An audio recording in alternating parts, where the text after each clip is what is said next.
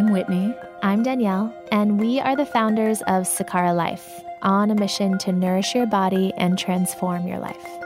Sakara is a Sanskrit word that describes the action of turning your thoughts into things and manifesting your reality.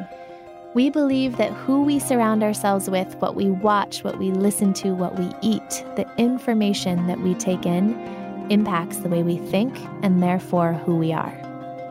The conversations that follow are with bold thinkers who have had an impact on how we view the world, ourselves, and what it means to live the Sakara life. The intention of these conversations is to push each of us to greater heights so that we can turn our thoughts into things and all shine our light a little brighter.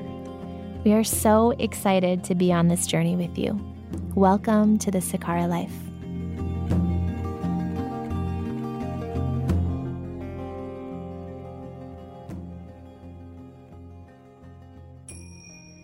It's our absolute pleasure to have Alisa Vitti joining us today. Alisa is one of the experts that we personally go to when we have questions about our menstrual cycles or our hormones, and she is also one of the only experts in female biohacking. More on that later. You might know Alisa's first book, Woman Code, which holds a spot in the top 50 best selling women's health books of all time, and it has been dubbed the Period Bible. Alisa studied at Johns Hopkins University as well as the Institute of Integrative Nutrition and is the founder of the Flow app.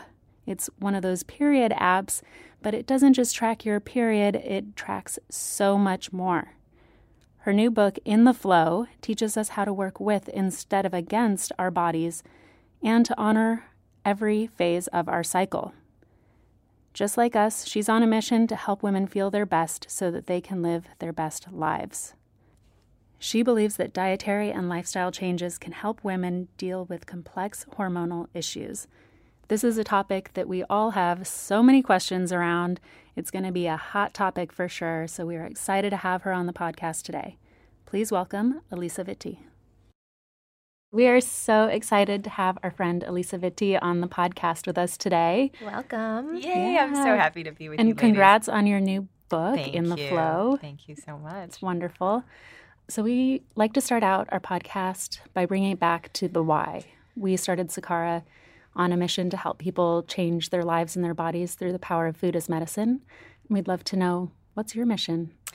I am on a mission to end unnecessary hormonal suffering for women by um, providing the education, the products, and the tools that help them achieve that naturally and effectively. Amen, sister. Mm. That's a big mission. And we were just talking about how well few women even know what any of that means, what you just said. Like, you know, mm-hmm. I know I get quote the curse once a month and right. um, i think we're taught to not really take the initiative to get to know our bodies whether it's physically or even just the cycles of our bodies much less celebrate them well you know we come by that honestly because you have to keep in mind that we have inherited some pretty toxic mythology and conditioning around what to believe about our bodies that is completely based on false information, inaccurate science. And and it does put us in this mode of just expecting it to be bad. So then when we when we do have symptoms because we've been told that it's going to be painful and your period is going to be a source of suffering, when you then experience that suffering, you do nothing and you say to yourself with acceptance and resignation, this is how it's supposed to be, so therefore I won't seek out any support. And it's the most perfect trap for women, right? Like you've heard yeah. of the the the analogy of the cricket in the glass jar. Mm-mm, tell us about it. So, you know, there's this like parable of, you know, a little boy catches a cricket and he wants to keep it as a pet. But what do crickets like to do? Jump really high and go all over the place. So he puts it in a glass jar with a lid and the cricket is like what is happening? And he doesn't see that there's glass around him because it's clear but he keeps bumping into something over and over again and he says gee well just a moment ago i could bounce all over the place and it everything looked the same. Because again mm. the glass jar was clear is clear and the air is invisible to the cricket right? So his world has gotten smaller and he doesn't know why. And the boy then starts to feel bad. He takes the glass lid off the glass jar, but the cricket has learned not to jump as high and does not ever jump out of that jar. And very similarly for women, we have been put in this really perfect trap of uh, you know your bodies are a problem that you have to constantly work on your period is going to be su- you know the source of suffering your hormones are mysterious complex unknowable unpredictable endlessly problematic and mysterious so just hold on for the ride and suffer through it, right? Yeah. And so all of this mythology, this conditioning, this programming, you stay in the jar. Mm. And I am here to tell you there's no reason to stay in that jar. The lid is off. Let's break the glass. Like let's Mm. just let's just bounce right out of there because it is unnecessary all this suffering that you have been going through whether you have any condition from PCOS to fibroids to endometriosis to heavy bleeding, missing periods, difficulty with fertility, difficulty with perimenopause, all of that you have so much agency over if you just learn how your operating system works. It's not complicated because oh by the way the truth of the science is your hormones are so logical, organized, predictable, knowable and just learn how to take care of them. And then your body will do all the hard work of balancing all your hormones and all of that and resolving symptoms. But if you nourish your body the way it needs to be nourished, you will unlock the keys to your well being. Mm-hmm. I think that's both really empowering, knowing that we can have an impact on how we feel and how we live and our overall health, and also can be really overwhelming for a lot of people when we're so used to just sitting in front of a doctor and saying, What's wrong with me? Okay, can you just write me a prescription for that and fix it? And instead, it's we have to look into ourselves. We have to become experts of our own bodies, which we know you teach a lot about and and start to be able to take some of our health into our own hands. I'd also say we have to know what normal looks like. So, can you tell us what normal looks like? Because I don't know if that's in the textbooks or it's only in your book. Right? Aren't, aren't cramps and pain and Yeah. headache isn't that all normal? No, I mean any any symptom that you have, you know, if you have cramps, if you have headaches, if you have bloating, if you have acne, if you have mood swings, if you have breast tenderness, if you have constipation leading up to your period, whatever you've got, I don't think you could bring me a symptom that I could say, "Oh yeah, that's expected." Right? You should feel fantastic every day. That is how nature designed you to be. In fact, I go into great painstaking detail in this new book to lay out for you the biological and biochemical reasons why you've been gifted a superior physical body, right? Meaning you have an extremely efficient metabolism, you have an extraordinarily sophisticated brain. And you know, I'm I'm not here to say anything negative about the male cohort, but in comparison, the female brain is superior to that of the male brain. The female eh, metabolism is more efficient to the male metabolism. Our immune system is more responsive and powerful, comparatively speaking. There's so much that you don't know about how powerful your body is. And so when I say you're designed to feel good, I really deeply mean that. Do you think nature would have imbued your body physically with the task of 3D printing new pe- people if it wasn't the superior model. Like you wouldn't want to like bake that in the Suzy Q like easy bake oven.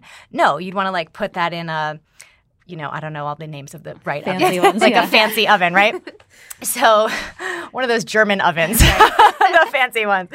Um, so you know, you've got this like Porsche that you're driving around with, but you're you've got like the safety brake on, and it's just making your you do not realize how good you can feel. So any of those symptoms are an indication that your hormones are not um, performing optimally. And typically, where we see that first is in the luteal phase. Well, this is referred to as a luteal phase defect, where you'll have insufficient levels of progesterone to counteract the estrogen that is surging at this time. And Is wait, it- can we stop for one Yeah, second? what's that phase? Yeah, let's Well, let's talk about the phases. Let's do like yeah, phases Let's 101 because I think Okay. a lot of women like we met what 8 years ago probably.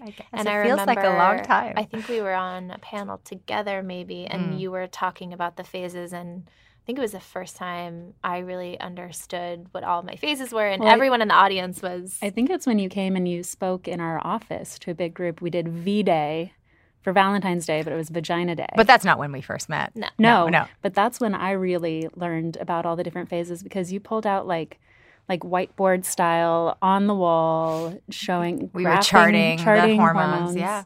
Do you I- know when I teach, I often have um, like randomly a medical professional in the audience. And so I always ask a question of can anyone come up here and draw for me the chart of hormones for the 28 day cycle? And I'm like expecting, especially the medical professionals, to come up and be able to do it. And I often, and none of them do. And I ask, at, usually I always check in with them after, like, well, why is that? And they said, you know, it was something that we covered so quickly, Like and it was it was it wasn't a specialty. And so, you know, of course, if there was a gynecologist in the in the audience, she'd be able to do it. But you know, most of your physicians do not even. Ha- they ha- d- what I'm trying to say is, don't feel badly that you don't know what these are. Most people, even in the medical profession, don't know what your hormonal patterns are. Yeah. And this is, again, something we come by honestly. So I want to just, I'll answer your question about the phases, but I want to sort of give a little context as to why I wrote another book because, you know, Woman Code has been a book that women have really referred to over and over again over the years and has become a main staple of the women's health literature. And I, in the past five years, started asking a question of myself, which is it is logical, right? That if we have more content in women's health than ever before. I mean, this is like historical what's happening right now from a women's health point of view. More content about women's health, less taboo. You know, Thinx and other companies have really broken down that taboo. And we have more access because of the internet and social media and all this connectivity, and women around the world in places even where they're still actively being oppressed have access to this content. So it's a simple equation in my mind. More content, more information, plus more access should equal more healthy women. But when I dug into the research, not only was I seeing just more customers coming to our hormone center, right? More women coming to get help. But when I dug into the research, it's 50% of women are struggling with hormone and autoimmune issues. And I said, okay, okay, well, you know, it's a it's a more polluted environment, yada yada. I started trying to explain that. And then I just for fun looked at the male cohort counterpart to that set of data. And it's something like under 10% of men struggle. And I said, what is going on? I need to know why. Why are we not getting better? Why are we getting worse? This is not making any sense. So when I dug into that research, I came up with two things, and this will get us back to your four phases, I promise. Mm-hmm. The first thing is that women are being left out of medical, fitness, and nutrition research. Yeah. Like altogether. So, you know, this idea that we don't know what how our bodies function and medical professionals don't know how our bodies function there's a reason for that it's that trickle down effect they're not doing research on us right so therefore we're not getting studies that are being reported about in the media and we all have this huge blind spot but then it also goes a step further you're then being told that trendy diets let's say like intermittent fasting or high intensity interval training are universally good for you but I'm here to tell you that the research has only been done on men and postmenopausal women. And when I dug into the, you know, like, for example, let's just zoom in on intermittent fasting for a second. It's supposed to improve insulin sensitivity, de- improve cognitive function, decrease cellular aging, right? Help you with weight. For women in their reproductive years, the little bit of research that has been done shows that it actually creates the extreme opposite result. It worsens insulin sensitivity. It increases brain fog. It causes you to gain weight. It destabilizes your mood. And oh, by the way, it shrinks your ovaries. So if you're in your reproductive years and you think someday you're going to have a baby and you're doing all this dieting that is not actually supporting your biology, you're hurting yourself. So it started really making sense. Oh, That's why comparatively, if studies are being done on men and then that that information is being reported in the media and then men have greater awareness of what their bodies need and they're doing the diets and the fitness programs that support their biology, no wonder so few of them are suffering with these issues compared to women who are just taking the crumbs of that research hoping it will be applied to them, putting it into their bodies and in their lives and feeling worse. Mm. So that was part one of the. It's so important and the, so powerful. It, it's it's unacceptable, just like it was unacceptable to me 20 years ago when I started this journey. You know, I'm someone who had my own hormonal breakdown, as you ladies know. You know, mm-hmm. I used mm-hmm. to be over 200 pounds and covered in cystic acne, and I yep. menstruated maybe six times in that first decade from 12 to 22, and it just it was a hot mess. And I was I I really got totally uh, i got so much visibility into what was not being done around women's health issues that i became not only passionate for myself but i decided that i would help other women which is why i built FLO Living in the first place because we needed another support tool in our arsenal of healthcare for our hormones but similarly um, it's un- it was unacceptable to me then that like they had nothing for me. They're like, "Oh yeah, you have this disorder. Totally. And we don't have anything for you. And I'm thinking, wait a minute, you can do like the most precise laparoscopic surgery and and you can even treat diseases that are not life-threatening like erectile dysfunction. We can put a man on the moon. I mean, let's just keep it to medicine. but you know, I hear you, sister. Yeah. and so, but we are putting women on the moon, so that's good too. Um, but what what is missing? What it's the 21st century. It's unacceptable that we don't get the kind of health care that we need. And then similarly now looking at this it's just unacceptable for women to be following diet and fitness um, you know suggestions that are completely ignoring their biology. So i asked myself one other question which was well what is really the big difference between men and women? I mean we all have we're all hormonal yeah. you know children old people dogs, cats, like we all hormones. So, you know, men have higher concentrations of some, we have different concentrations of others. I mean, we all have hormones. So, what is really the salient difference? Um, you know, we're all amazing and it's wonderful. And there are lots of differences, but for me, the big aha moment was recognizing that we have these two distinct biological rhythms. So we all have a circadian rhythm we all know about the circadian rhythm. There's there are two guys won the Nobel Prize on understanding the genetic levers behind the the uh, governance of the circadian rhythm. A couple of years ago, so we know that you know, and they were the, the famous nurses study was done in the 80s and 90s. You should not do things like stay up all night and then sleep all day. We know that's going to disrupt your many systems of your body. We know that you shouldn't sleep for 5 minutes and be up for 3 days. That's you're not designed to function optimally that way. It's going to impact your health short term and significantly long term. So, in increasing your risk for disease of inflammation. So, male hormonal patterns follow the circadian rhythm. So, a 24 hour cycle. They make all their testosterone while they're sleeping they wake up with a big surge of it. You know you're if you're with a guy or you are a guy listening, you know you wake up with your testosterone. It's waving at you, it's pointing at you. it's like, "Hello, morning," right? Yep. But you whether or not you do anything about that is irrelevant. It's more you just intuitively and because research is supporting it, media has helped you understand, and because of the cultural conditioning that you should use your body as a tool to master your environment, you know un- subconsciously that you should organize everything that you do around this hormonal pattern. You should do your intense workout in the morning if you can. You should front load all your deep work in the morning if you can. As testosterone begins to wane in the afternoon, you should start doing more social facing things. And then you should crawl into your man cave and go to sleep so you can reset and make all that testosterone for the next day. This is why biohacking is so exciting for men because it gives them an opportunity to extend their energy and cognitive performance after their testosterone and cortisol drop. I digress.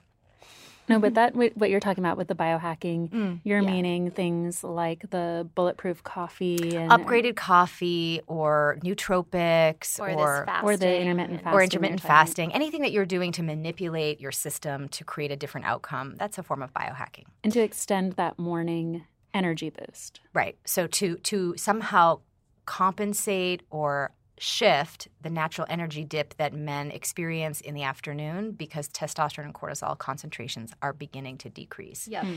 Now, women have a circadian pattern, of course, like every human. But in your reproductive years, you have this second biological rhythm that no one has ever heard about before. And I literally can't believe that I am the first person to write about this in a book.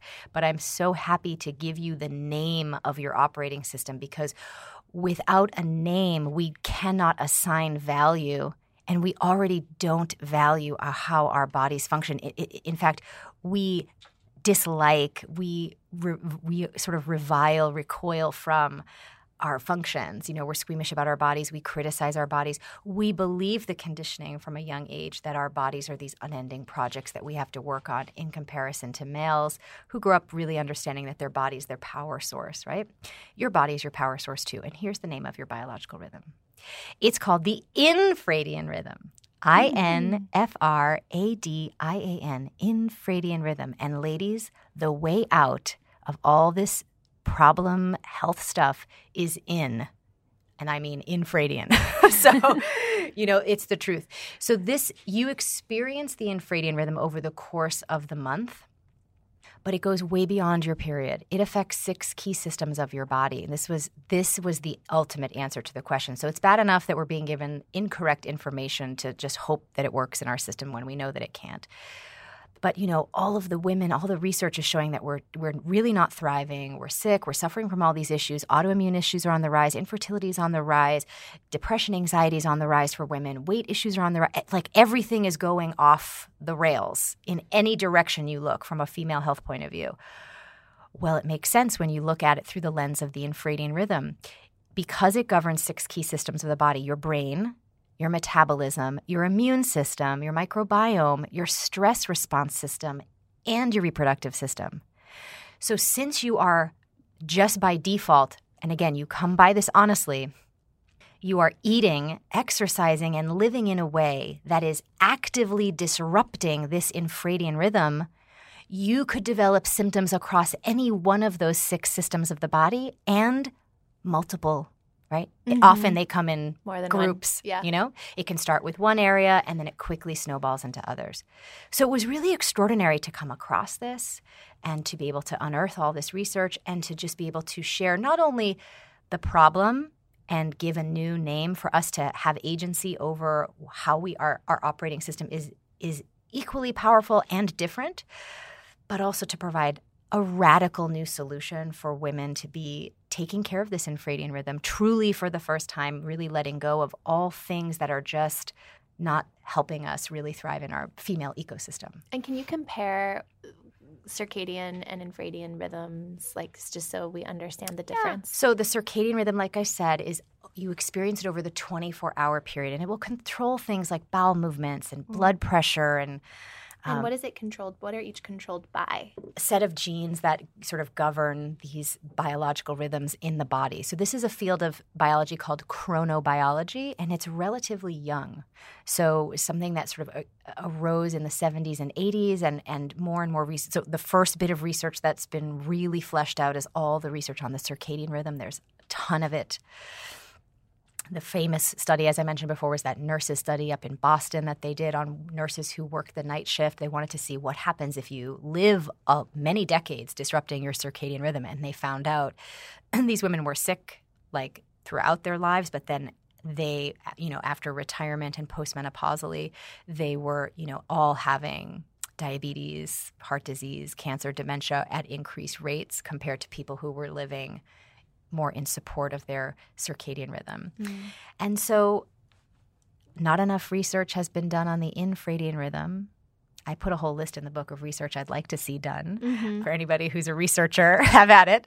But the little bits that we do have do show us that if we disrupt this rhythm in our reproductive years that we not only suffer from all of these different symptoms and these different sy- systems of the body but then also postmenopausally we do increase our risk for these four big diseases of inflammation. And it makes sense. Yeah. It just makes sense. Why would you if the if your biology is doing x why not support X? Right. Right. And so you're saying that all this kind of biohacking that is typically led by men that's what kind of intercepts our rhythm and it it can cause our rhythm to Oh, go I'm out not- of balance. I'm not singling out the biohacking community at all. I'm simply saying that the entirety of, you know, like we've just been left out of medical Yeah. fitness and nutrition research. And so anything that you've heard, like for example, high intensity interval training, yeah. You know, that's like the gold standard of of workouts now, right? Because it's supposed to build lean muscle and help you utilize fat stores efficiently and you do less so you get more effect with less impact on the body. This idea for sameness, right? Do the same thing at the same time every day. Now that we understand that the circadian rhythm has a 24-hour cadence, you can understand where that comes from, right? And the research was Mm. done on men. So we know that for them, doing the same workout at the same time every day does actually give them those gains that it promises. But did you know across your infradian rhythm, you have significant metabolic and cortisol pattern changes. And the research shows that if you do high intensity interval training at the wrong time of your cycle, which I will gladly share what that wrong time is, you will turn on fat storage and turn on muscle wasting. So that Because it's seen as like a major stress instead of therapeutic. because you are worsening your insulin response and you're Yeah. stressing your cortisol. So Right. the, the combination of that will cause you to retain fat. Okay, what time during should we not certain do? time of the month. What It's time cle- we and not by the way, it? this is not like a, a nice to have idea. This is a need to do like sh- change. You have to, if you take away one thing from our conversation today, it's no longer enough for you as a female in your reproductive years to ask the question, what should I eat? What should I do for a workout? What's the best morning routine? What's your perfect day? no, got to drop that. It's now when. Mm, When should you do what? mhm. because now you have to map this out over these four pattern changes, which goes back to these four phases of the cycle. Because we experience the infradian rhythm across the cycle, the hormonal shifts really are our anchor to when we should do what. So, for high intensity interval training, the and the U.S. women's soccer team is training their female athletes based on their infradian rhythm with great success. So this Wow. is this is the future of women's health care for Are the they all on the same cycle? They've you don't all- they you don't need to be on the same cycle at all. You just need to train yourself where you are, right? And everybody Mm-hmm. can do that. Just like men, they don't walk around saying, "My testosterone is surging, so therefore let's everybody do X, Y, Z, right? They just manage their process. So you just need to manage your own biological reality and Mm. everything else will sort of organize itself as it does eh, at least in our observation of men, right? Yep.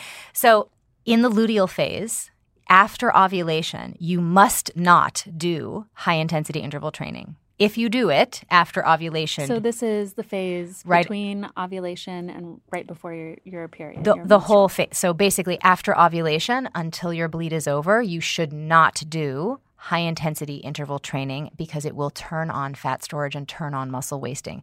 And this explains that, like, it's almost like this cultural joke, like, Joe and Sue start a workout plan and a diet together, and Joe does what you- every and Sue and Joe eat the same thing and do the same workouts.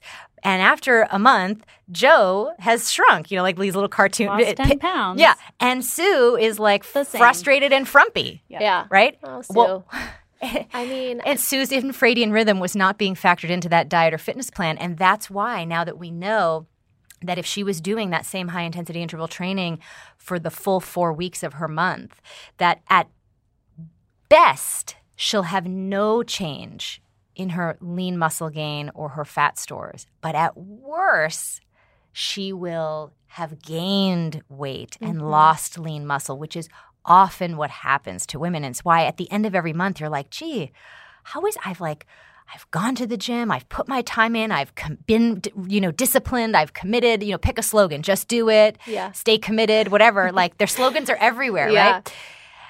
But for like, just do it for who? Right. This also makes me feel like we really, really, especially as women, have to take the time to listen. Because I think that we are naturally great copers. Like we can. we have a higher pain threshold. Yes. And We have regions of the brain that help us navigate stress more. Yeah, So we and tolerate, and we're to- we and we're conditioned tolerate. to Yeah, tolerate exactly. suffering. Yeah. So it's a perfect storm of being in that glass jar. Exactly. Mm-hmm. Where, you know, if you don't wake up and do that workout, you feel like you should. So if you don't do that high intensity workout on that day, even though you really feel like you should just sleep 30 more minutes, like you're conditioned to think that, You're you know, you're falling off the wagon or whatever. But, you know, we talk a lot about at Sakara, like the point is not to Push. always well to always rely on Sakara to tell you what to eat. We're trying to help you build the tools and build the body that you get to listen to, and that Yeah. that is the ultimate gift is being able to listen and not let kind of the guilt follow. Right, tap into that body intelligence because if your hormones are different at different times of the month, then you inherently feel different and maybe think differently. Want to do different things. Yeah. And so it's tuning into that. It's true what you're saying. In fact, most of the time when I teach this to women, they're they feel very validated because again, you have been conditioned to ignore your body's talking to you.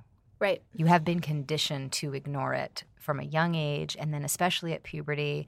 Girls get sort of like this double down effect of like, if you're going to survive in the patriarchy, you've got to like ignore everything that is coming up from you. You have to somehow show up in the world in spite of your hormonal reality. And don't complain about it. and don't complain about it and you know make it nice for everybody else and it's you know i mean i'm i'm i'm paraphrasing and making this sort of like broad swath kind of comments here but you know you know what i'm trying to get at Yep. and when i say you i mean you here who listening because you know as women we all have this programming and it's just something that you have to identify that that thought in your mind when you want to wake up in the morning and do a, an, a workout and you feel instead that you need to sleep first and foremost just fyi again i'm i'm somebody who as you know you guys have known me for a long time i'm like not very woo woo person Yeah.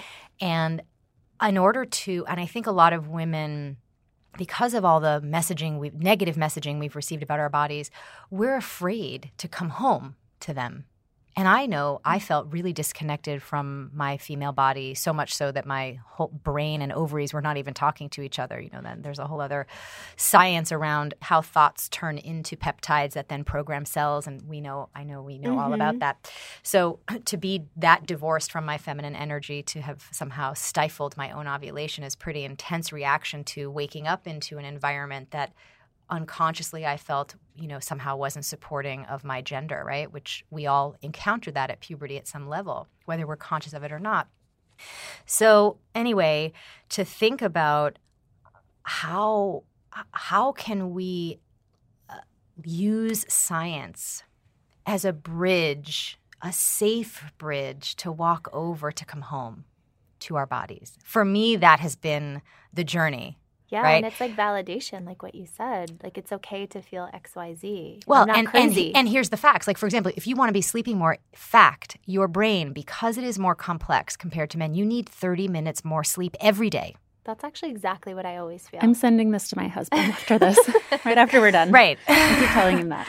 And and in the second half of your cycle after ovulation, your resting cortisol levels are higher, which means that your response to things is heightened. That doesn't mean you're emotional or moody or stressed out. It just means that you have to do things to help your body not overutilize your cortisol stores, right? So you don't that's another reason why you don't do high intensity interval training at that time. You need 237 more calories in the second half of your cycle. This is measured fact, right? Yep. So you may think you just want to eat a salad because you want to be good, whatever good means to you.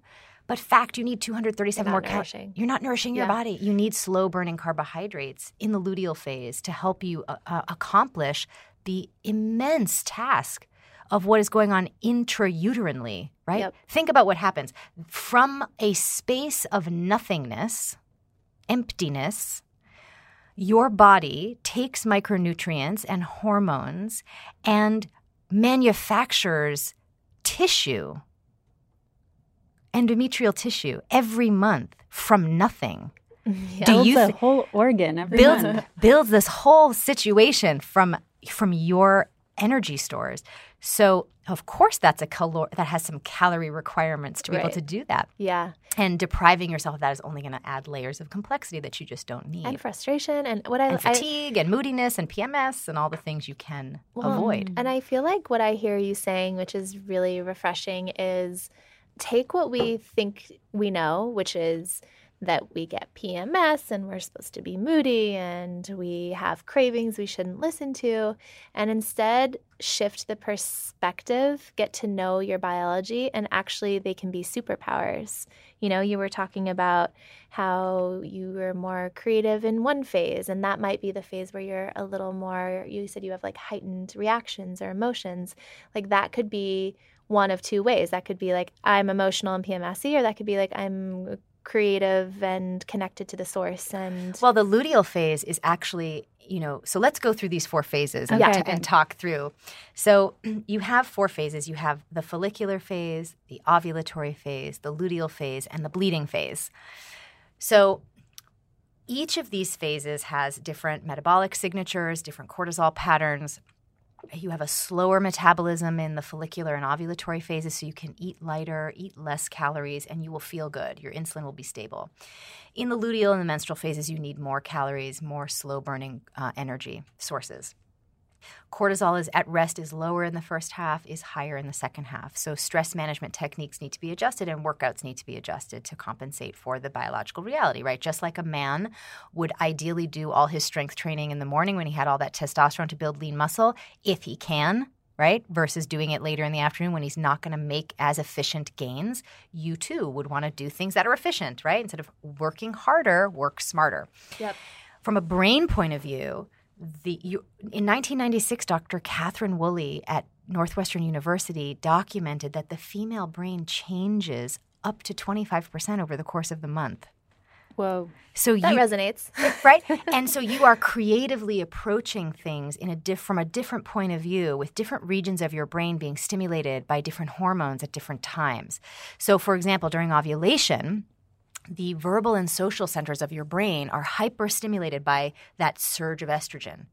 So this happens every month. So what I say is plan for that, right? Plan front load your calendar with networking events or lunch meetings or pre- presenting something at work to your team or I don't know, doing something that feels social that utilizes your social and verbal skills. If you're a mom, plan a play date with your kids' friends or plan a family gathering. This is when it's going to feel as positive for you as it's going to feel and where it's going to have the least amount of stress on your system because you're being given that hormonal boost to enjoy that more and you have the energy from that phase as well like do it then right? Of mm-hmm. course you can do anything you want at any time just like guys can at any time of the day but guys know for sure that they'd rather have sex in the morning versus late at night because they have more testosterone in the morning versus nighttime It's so frustrating though, because I d- aren't most women the opposite. Don't most women Oh. want to have sex at night? When we're depends on relaxed when you where you are in your cycle and what is going on for you emotionally and in your life yeah it's a whole different female sexual desire is a much more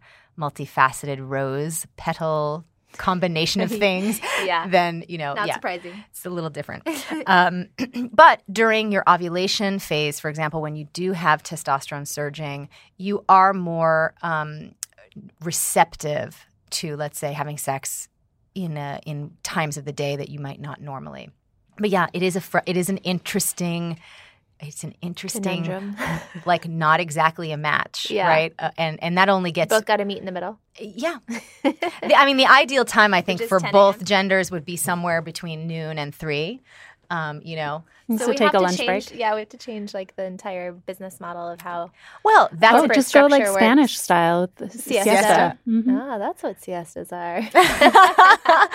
well, it's interesting you bring up corporate style. I do think that it's important that we start having, you know, I was writing this book for the past two years while the Me Too and the Time's Up movement were making the, the headlines. And I really think that the next frontier for us to move the needle forward significantly is for us to have a conversation about inclusivity, biological rhythm inclusivity in the corporate environment because you know, everybody's talking about the patriarchy, and I look at everything through the biological lens, right?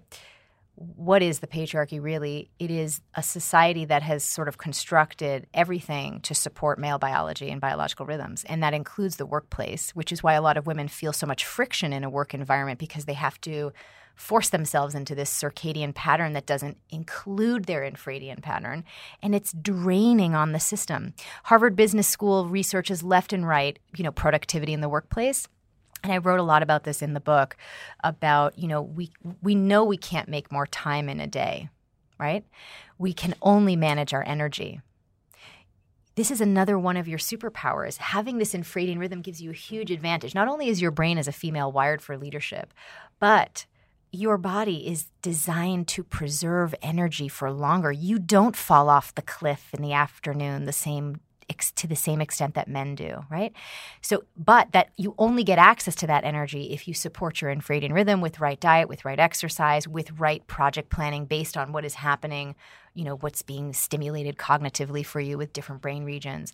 So, it's a fun new way to play with time management. And I, I don't know about you. I know we're all entrepreneurs here and we run mm-hmm. companies. And um, I struggled a lot with time management when I was younger, and I found it really frustrating. I tried every system, I tried every teacher and method, and I would always bump into this same issue. Like after about two weeks, I just couldn't do it anymore. Whatever I had outlined that I was supposed to do that following week, I just like looked at it like and got very overwhelmed and disheartened and felt like I was just a failure before I even got started.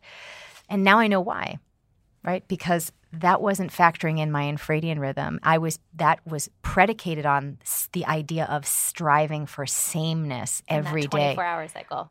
Yeah. And so, like, you know, when you hear about those power morning routines equal success, mm that is toxic rhetoric because it means that you have to have only a circadian rhythm to contend with, right? So we have to be having a much more transparent conversation about which cohort, which biological rhythm are we speaking about?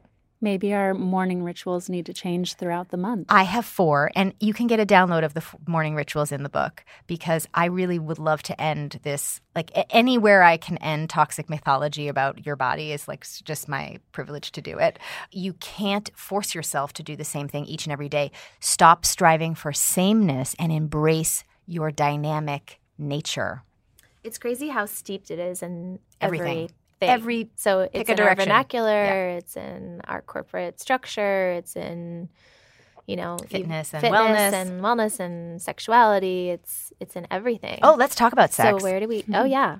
Did you know? Let's do it. Sixty percent of women are sexually unsatisfied. 60? 60. I would have guessed more. because I and I say that because I think that we're not taught to even know what true pleasure really is. Well, that's like we're sure. taught to think that, you know, you're lucky if you orgasm and a clitoral and that it's not for every woman. Yeah, and that a lot of women can't even orgasm, and oh you're God, lucky if you do. It's not for every woman. And, and yeah, if that you, some can't. That that's some worse. can't. and if you do orgasm, having a clitoral orgasm is like the holy grail.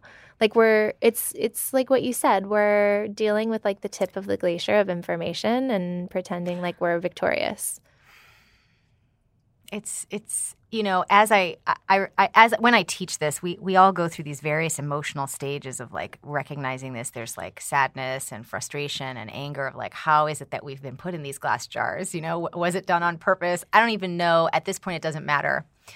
The good news is now the in, we have now the correct information. Period. And so you you can end this for yourself, and the world will change because we'll all change yeah. individually, right? We don't have to have this be a top down.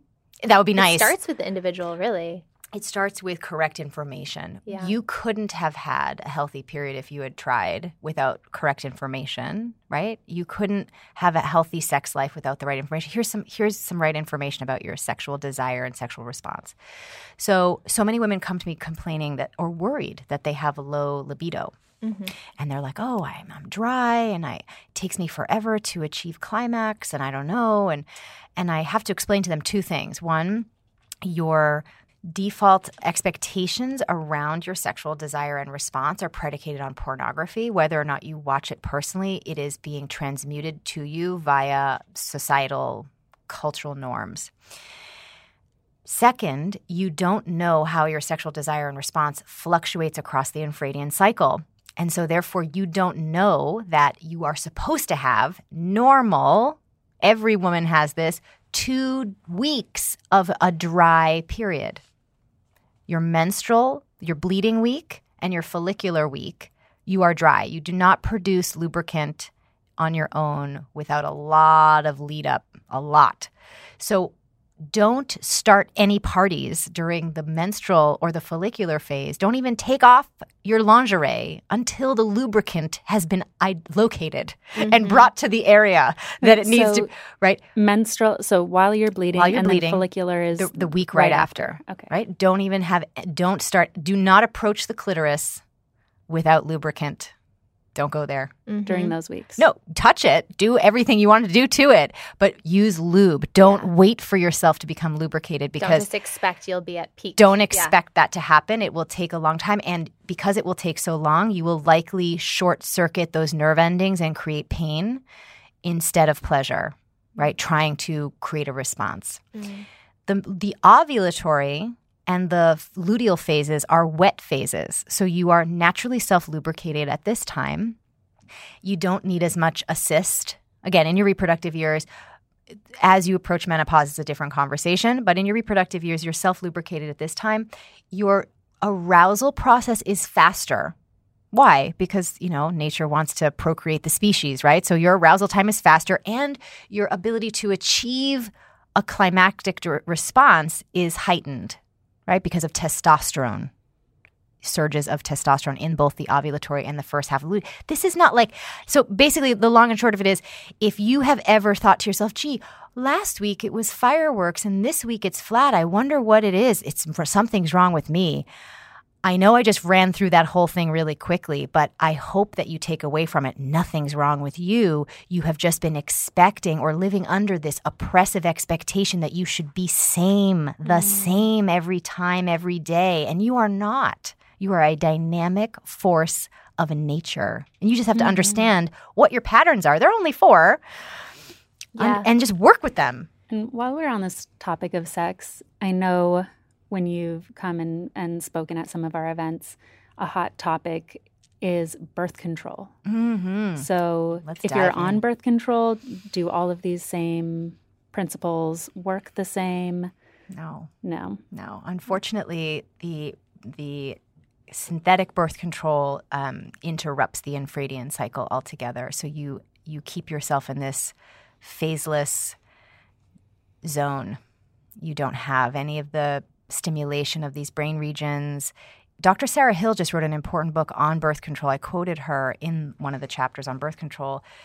She really talks about how it fundamentally changes your personality being on this medication. You are not the same you. And when we look at the stimulation, re- the brain regions that are being stimulated across the cycle, that really starts to add up because my experience of working with women having them transition off that medication is they have a uh, fresh access to a creative fire that they had long forgotten about, and they completely um, start doing things that they've never done before. I mean, I've worked with women who were literally working in like some sort of random corporate job that then got off this medication, broke up with the boyfriend that they were with, and moved across the country and dug up an old screenplay that they had written and like got a career going in Hollywood writing television shows. I mean, a wellspring of creativity is is your birthright. You know, you just like the uterus creates something every month from nothing,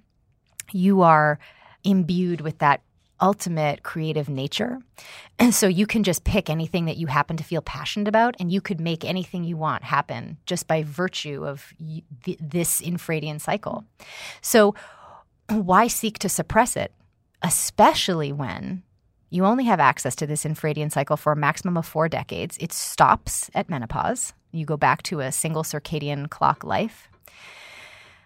And because the opportunity cost is pretty great, secondly. And thirdly, because the, that medication doesn't fix whatever is wrong with your hormones at all and can make it worse. Right. Like if you're taking birth control for endometriosis or something like that. Yeah. Yeah. Irregular periods. PCOS. It's not gonna. it's not a cure. Right. And your doctor will tell you that. And they'll just say, but this is all we have. And I will say, that's not good enough. And that the functional medicine research that we have shows that, again, you can manipulate your hormones very safely and effectively by changing your dietary inputs. Yeah. Mhm. And I'm always surprised, you know, I didn't really get to understand my cycle until my mid 20s. You know, I was on birth control. They put me on birth control when I was like 15 because I said I had cramps. But mm. they weren't even bad cramps. But they're like, here you go. It's like candy. And then That's the largest unstudied experiment that we're doing, uncontrolled, unregulated experiment, putting pubescent girls with an emergent infradian cycle that's not yet fully established without a fully established pituitary, Yeah. hypothalamic pituitary ovarian axis not yet established. It takes up until the age of 22 for that to take place in the body and to put them on medication that suppresses that without having researched what the long-term implications are on their health, on their sex drive, on their moods. We Yeah. do know it increases rates of depression and on their fertility. Yeah. it's scary. And, you know, but I kind of thought it came from my doctor. And then later, when I was sexually active, it felt like being on that form of birth control was a good option. And then as I learned more and more and more, I stopped in my young 20s, thank goodness. And then I did the IUD. And then, and then as I like started and none of it felt right and i just couldn't like pinpoint what it was and life happens and i'm so busy and but then I decided to take my IUD out and I was still sexually active, obviously. And I decided that it was time to like get to know my body. And I'm, and you know, you can, you can control so much if you know. Like you said this earlier, like information is so key. And so if you can start to understand when you do ovulate, if you can start to understand, you know, when you are extra fertile or when you're not, you know, you can't, it's obviously probably not 99.9% like birth control or a condom, but just having that as one of your tools was so powerful to me. And I couldn't believe that I wasn't taught that at 10. Like, I couldn't much to believe, like, I was, I in fact felt the opposite. Like, it was scary. And I, you know, knowing my own body doesn't really mean anything. There's not much to know. There's not even a clitoris in the textbooks. Like, you know, it like, I didn't feel empowered to get to know my own body. And I really hope, you know, now I have a daughter and I really hope that changes. I actually think her first word might be vulva. I've been watching a lot of Goop Labs. Yeah. Actually, I was just going to bring that up. I I watched the the Goop series. The first one that I watched was the Betty Dodson one. I've had the pleasure of meeting Betty Dodson, and I just want to point out that that particular episode is historical in nature to have shown not only just renderings of the vulva, but then actually showing a woman in orgasmic process is historical in nature. So if you haven't watched it, you should just watch it f- so that you can uh, confront the conditioning that you've received about this for yourself. It's it's profound. But yes, you're right. We don't get a proper education, and again, again, whether it's by design or not, you know, what's a good way to keep a cricket in a jar, right? Make sure that they can't see the jar. Right. So mm-hmm. if you don't know what the information is that you're missing, you're much more readily going to accept things that are not true, like you could get pregnant at any time. Any woman who's listening who's struggling with fertility will know that's really hard to get pregnant. Your egg is only viable for 24 to 48 hours out of the month. And sperm can only last in a really healthy young individual for a maximum of five days, which means you have a seven day window where you could be fertile. And you know, you were brave at 25 to take that on yourself because a lot of women, again, we need the data, we need the information. And now, with the rise of femtech, you could buy a device and wear it like a watch, and it will tell you exactly when you're ovulating. So you can know if you're trying to get pregnant to get to business, or if you're trying to not get pregnant, to double up on your barrier methods. And you had made a comment, a lighthearted comment about statistics, like nothing is 100% like birth control. But birth control is not even 100%. Nothing is 100%. You know, Abstinence. you know, I don't know. I've actually I've actually heard stories of women who were abs- who were abstaining, but that meant that their boyfriend got to um, ejaculate on their upper thigh, and that somehow resulted in a pregnancy. God. Right. So you know, it depends on what we're talking about with the abstinence. Right. okay.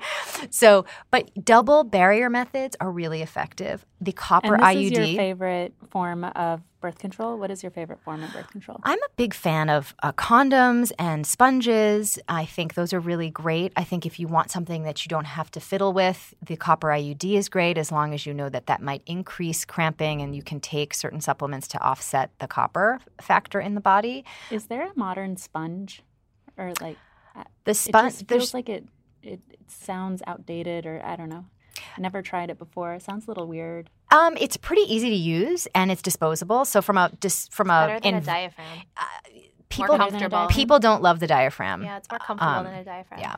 I, I think you know. I think condoms with spermicide. If you're gonna, if you really didn't want to use a double method, um, a double barrier method, that's a pretty effective. And by double barrier, you mean A condom, plus. something to cover your cervix, And that would be a sponge. sponge Or a or, diaphragm. a cervical cap. There's a company called I think they're called FemCap. Mm. Um, and they have a great um, so it's not exactly like a diaphragm but it's something that's easier to use co- something that kind of looks a little bit like a, a very small menstrual cup and so it doesn't you won't feel it during sex but it's much easier to get in and out and it's it's really got great statistics and it's really Hmm. user friendly This is a little bit of an out there question, Sure. but I know you can handle it. Um, you do know that about me yes I do. So Lay you it on said me. you weren't woo woo, but and I wouldn't use that word because I wouldn't call myself woo either. But um, You're more woo than Alisa. I don't even know I what don't that means. I don't know Like, what that means I- either. I, I have delved into so many different things. I'm a curious person. I'm a researcher by nature. So Uh-huh. I've looked at as many things as I just I think that what I like is um, the certainty of knowing how Yeah. to how to optimize things. We're right? both You both scientists, definitely have that. and yeah, but also believe in. I believe in nature, yeah. and so one of my Mm. questions is: you mentioned earlier this idea that you were either consciously or subconsciously intercepting your hormonal health. Like maybe that was you were stressed, you weren't eating well, you had you were misinformed, as we all are. And I very much believe that to be true. Like I think when we're stressed, I know my hormones are off, and if I don't eat well, you know, I'll get some cystic acne, all those things. So on the flip side of that coin, can we consciously control our cycle? Can we consciously say, I don't want to have a period this month? Can we consciously say, you don't think so? You're, No, you're shaking. I'm your head. shaking my head because the all the things that you just described, right, are the stress is a physical symptom of cognitive dissonance, right? That you believe that you should be able to do XYZ when your biology has a different preference, right? And so, for example, you think you should work till 10 o'clock at night to finish a project. Your body does not want to do that. It's not that's not optimal for your body. And if you do that once, okay, your body can handle the stress. If you do that constantly or things like that that are out of sync with your biology, you will have physical symptoms in increasing concentration until you pay attention and reach and shift how you are thinking about approaching whatever it is in your life. Got it. So technically, you're saying, yeah, you could, but it's just as harmful as the opposite. Well, no, your programming pattern, right? And so this is sort of what I was talking about before that we all at puberty for women, young girls, this is a very, unfortunately, not a positive experience, pubescence, right? Because you go in one moment from being accepted as you are to then having this feeling of being observed in a different way, held to different standards. You don't understand the changes that are happening to your body because there's not enough education that's being given. It feels very scary, right? Because we're not, you know, it's like I have a little girl, right? She needs to be, eh, I have to explain things to her for her to feel safe, right? So it's like, okay, mommy's to go to LA. And then when I come back, you know, I'm to be gone for four days and I will call you every day and da da da da. And she's like, okay, I like that plan. I understand. You're to be far away. I get it. But you're not just leaving and I don't know where you're going and when I'm to talk to you again. I kind of explain it to her so she can enjoy the time that I'm away, right? We don't prepare our pubescent girls with anything and then they have this tra- some some form of traumatic response to their development, right? Yeah. And that thought experience does have a negative impact on your reproductive system. Dr. Northrup documented this for the first time in her book Women's Bodies, Women's Wisdom that your that your belief structure about being female actually can show up as different conditions. Right, it can inform biology. So I ha- I must have and again this was un- subconscious to my it was not a conscious thought, but I must have picked up in the ether that it wasn't ideal to, or wasn't as easy to succeed as a woman. So somehow that kind of got translated into me not if, like going through that process. Plus, I had all the other functional things happening where my diet was not supportive of my hormones. There were a lot of endocrine disruptive things happening in my childhood. And so it was a perfect storm. Does does only thought control the body? I mean, Wim Hof would say yes. I think there's more and more research saying that that is the case, but I do think that a big part of the healing work that women have to do is to just really acknowledge that it is not you know when you live in an environment whether or not it's on purpose that uh, ignores your biology that that that has an emotional and psychological impact that we have to address and i think the fastest way to heal from that is through the physical practice that I created, you know, for myself and that I teach women now to align with their infradian rhythm. It, I gave it a name. This process, this method is called the cycle syncing method because when you start changing what you're eating and you confront, oh gosh, I'm, I, I shouldn't be eating this, or I'm supposed to just be dieting all the time, or whatever, whatever is going to come up for you, right? You have to just keep doing what you know is factually accurate for biology, and you have to heal that conditioning. So, boom, it's it's faster than talk therapy. You're going to like viscerally go through that experience. The same thing with your fitness, right? You're going to confront all the body shaming stuff that comes up by just focusing on the workouts that are right for your biology and watch how you have to shift. You will become instantly more self loving and compassionate and responsive and aware of yourself. And then when you take that into the realm of work and sex and motherhood and career, right? You really start to fully embrace who you actually are instead of trying to fit yourself into something that you're not and it just alchemically shifts you.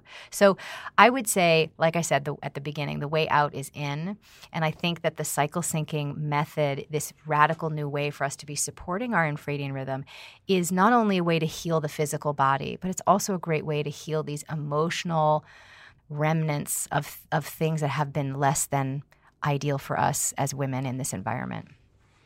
Yeah, it also feels like we are being called to step into our power. And what I love, I mean, I obviously love so much about what you're saying, but what really resonates with me is that it really does start with the individual. Like, as women, if we can get to know and love our own biology, like, that's how we start to make you know, big changes. You know how it is. Anytime you look back at any sort of massive change that women have initiated, it just starts because we just decide time's up.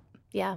Mm. And no shame and, and like this is this is what we're doing now, yeah. folks. Get mm-hmm. on the get on it, get with it. Yeah, like that's just and and it might take a minute, as it has historically, for everybody to catch up to us, but usually that seems to be the historical precedent that if we just decide what the new reality is going to be, it will be that. Well, you are absolutely helping to paint that picture of a new reality. So thank you so much for all the work that you're doing and all of this amazing information, putting it out there in your books um, and through these podcasts. So, to end, we would love for you to share a light work exercise with our listeners, something to help them start to put some of what we've talked about today into action in their own lives, to challenge them to put it into action. Well, there's two things that I can suggest that you do, or maybe even three. The first thing that you can do is start to track your cycle.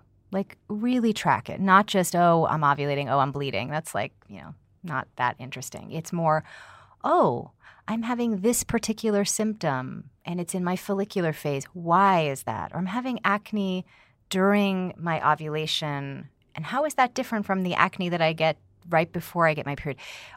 Or just how you're feeling. I feel more energized. I feel more creative in this direction. Or I feel really interested in doing this. Tracking how it is so for you is going to help you understand that this infradian cycle is thriving in your body and needs your care and attention. You can certainly do that with the MyFLO app that I created because it has the cycle syncing methodology built in and it will explain to you why you're feeling a certain way. So you get the internal weather pattern, so to speak. Um, so that's a really nice way for you to get a lot of education in small doses as it's happening to you day over day, week over week. The second thing that I could recommend that you do is if you do want to check out on the intheflobook.com website, there is a free downloadable gift where you can actually take any of the three areas that we were talking about today food, fitness, or work. And I give you a quick start roadmap of just like one thing you could do each day to just align a little bit more with your infradian rhythm that day. And you can just do it for one one area. It could just be for work, it could just be for your workouts, it could just be for your food. It's so easy and you're going to find that this is like an addictive kind of experience. Like, wow, that felt really good. I could feel that I'm in the flow. I want to do more, but I want you to have that easy experience. And the third thing that I think you could do is really just this is something I started doing uh, at the beginning of my work for myself 20 years ago. So it was very confronting for me as I would just look at myself in the mirror. I did mirror work. This is a Louise, Louise Hay yep. tried and true. I would look at myself in the mirror and I would give myself a lot of positive, affirming talk around accepting and approving of how I looked, how I was feeling, everything I could think of. So try to make a practice of starting the day with one self approving and affirming thought. Mm-hmm. And do something that. that feels a little edgy, like you're beautiful Mm-hmm. You're perfect just the way you are. It's okay for me to feel a little tired today. Whatever, however, you can be self loving, it changes your body. Mm-hmm. So powerful. We adore you. Thank you for being Thank here. Thank you for having Thank me. You. Always a treat to talk to you. that was an amazing episode with Alisa Vitti so fascinating to hear how a woman's body works versus a man's body and why some things maybe don't work for women that work for men, like intermittent fasting. But here at Sakara Life, we're never about restriction or trendy diets.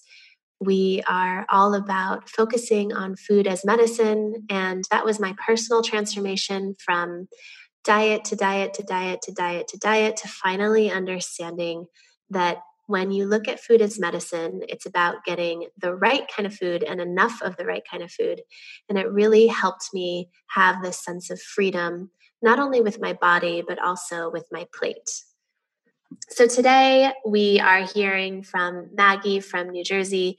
She wrote in to us with this sweet story about her mom who has been cooking recipes from our cookbook, Eat Clean, Play Dirty, and has had a pretty big transformation.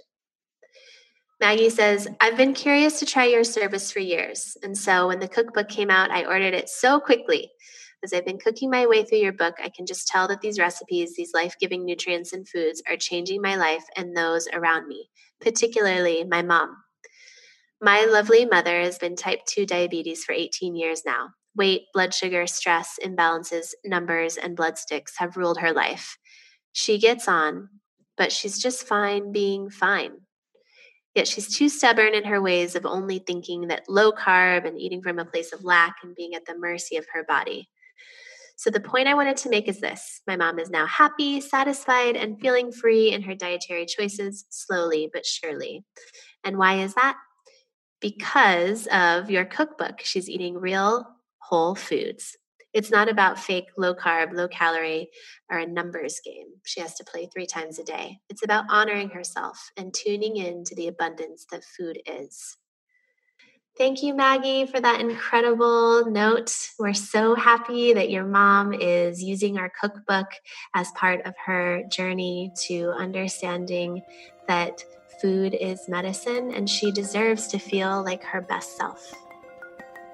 If you have a Sakara story that you would like to share with us, we'd love to hear from you.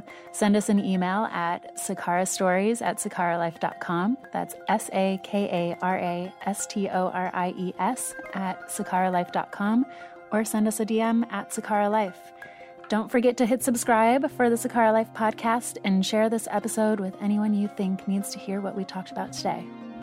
And don't forget about the light work. It might feel a little hard, a little uncomfortable, but it's supposed to. The whole idea is that we lean into what's uncomfortable so we all get to shine our lights a little brighter. And we'll see you on the other side, Sakara Lights. This podcast was recorded live at Noya House in New York City.